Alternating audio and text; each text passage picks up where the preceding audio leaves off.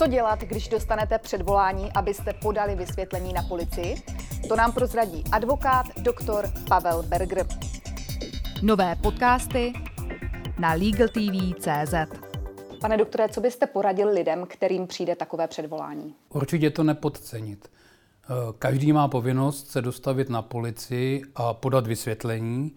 Pouze v případech stanovených zákonem mohu toto podání vysvětlení odmítnout. Je potřeba říci, že mm, dostat toto předvolání neznamená jenom, že ho dostanu v písemné formě. Může se mi stát, že mě osloví konkrétní policista telefonicky a označí mi součást, na kterou se mám dostavit, v jaké věci se tam mám dostavit a termín, to znamená datum a čas toho úkonu, ke kterému tedy má dojít. Pokud mi ten termín nebude vyhovovat, tak samozřejmě mám možnost při telefonickém hovoru s policistou si sjednat jiný termín, který mi bude vyhovovat. Pokud dostanu pouze to písemné předvolání, tak toto písemné předvolání, kromě těch náležitostí, které jsem řekl, že má mít, tak označuje také toho policistu, který ten úkon se mnou bude absolvovat. A kromě jiného tam je i telefonní spojení, které začíná číslem 9 většinou a tam má možnost si zavolat a dohodnout si termín, který by mi vyhovoval. E, pokud tedy jsem takto dohodnut, tak se dostavím na příslušnou součást, tam mě čeká ten policista, který tedy se mi představil nebo je označen na tom písemném předvolání a povede se mnou tedy to podání vysvětlení. Eh, měl by mě seznámit eh, s předmětem toho podání vysvětlení a samozřejmě mě čeká i poučení o mých právech a povinnostech, kdy tedy kromě jiného eh, budu poučen i o tom, že mám právo odmítnout vypovídat. Jak už jsem uvedl dříve, tak to právo odmítnout vypovídat mohu využít pouze v případech stanovených zákonem, a to pouze v případě, že mě tíží nějaká povinnost ze zákona, povinnost mlčenlivosti, která, kterou ukládá zákon, anebo v případě, že mi hrozí nebezpečí trestního stíhání, anebo toto nebezpečí trestního stíhání hrozí osobě blízké. To jsou pouze případy, kdy mohu využít práva nevypovídat. Rozhodně je potřeba říci, že nedoporučuji toto předvolání takzvaně hodit za hlavu, protože, jak už jsem uvedl, tak eh, je to zákonná povinnost. Tato zákonná povinnost vyplývá ze zákona o policii, z trestního řádu. Abych dal kompletní informaci, tak i ze správního řádu. Pokud teda bych to ignoroval a nechtěl se tím zabývat, tak policie má právo vynutit si moji přítomnost u toho úkonu a můžu být předveden k té policii.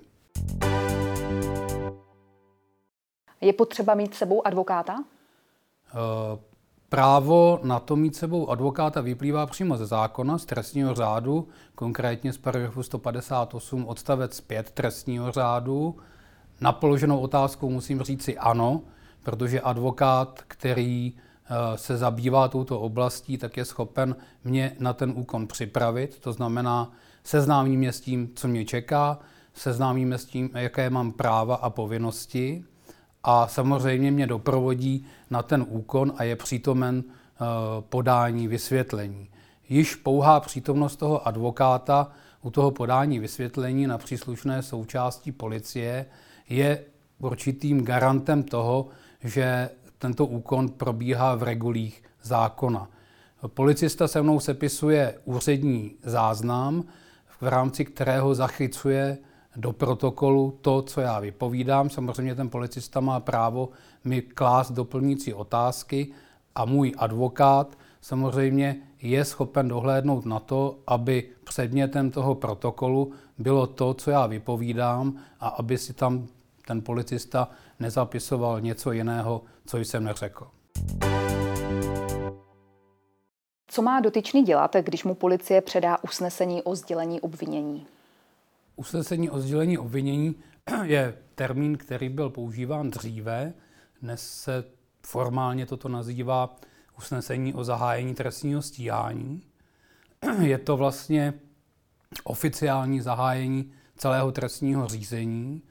Jestli bych uvažoval o tom, jestli na podání vysvětlení jít s advokátem nebo nejít, tak v tomto případě bych vůbec neváhal, protože v okamžiku, kdy mi je předáno usnesení o sdělení obvinění, jak jste řekla, správně tedy o zahájení trestního stíhání, tak to znamená, že již jsem podezřelý z konkrétního jednání. To usnesení popisuje ten skutek, který mi je kladen za vinu, popisuje jeho právní kvalifikaci a samozřejmě označuje mě jako osobu podezřelou ze spáchání konkrétního trestního činu. Je potřeba upozornit, že proti tomuto usnesení já mám právo podat stížnost, ale mám tam velmi krátkou lhůtu, a to pouze lhůtu třídenní. A je potřeba říci, že tato lhůta běží i sobotu, neděli, i svátek. Neboli jestliže to usnesení já dostanu v pátek, tak mi lhůta k podání stížnosti končí již v pondělí.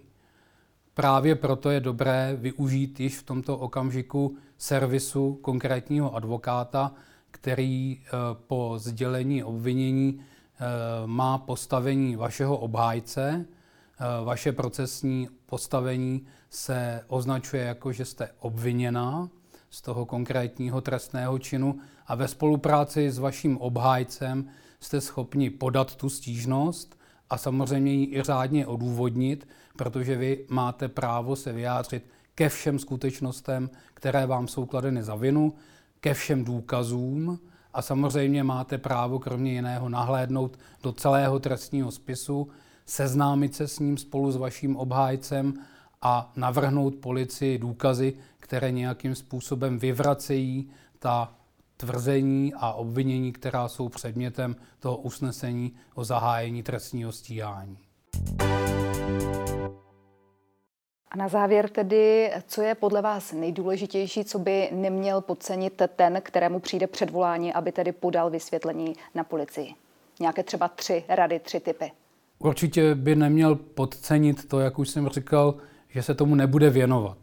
To znamená to, že eh, si budu myslet, že se to samo vyřeší, tak není správná cesta, ono se to hlavně samo nevyřeší. To znamená, musím přistoupit k tomu tak, že buď to teda budu řešit sám, což třeba je možné v případě, že jsem byl svědkem nějaké dopravní nehody, nějakého násilného jednání a tam, když mě ta policie zve jako svědka, tak se dá říci, že jsem schopen zvládnout to sám.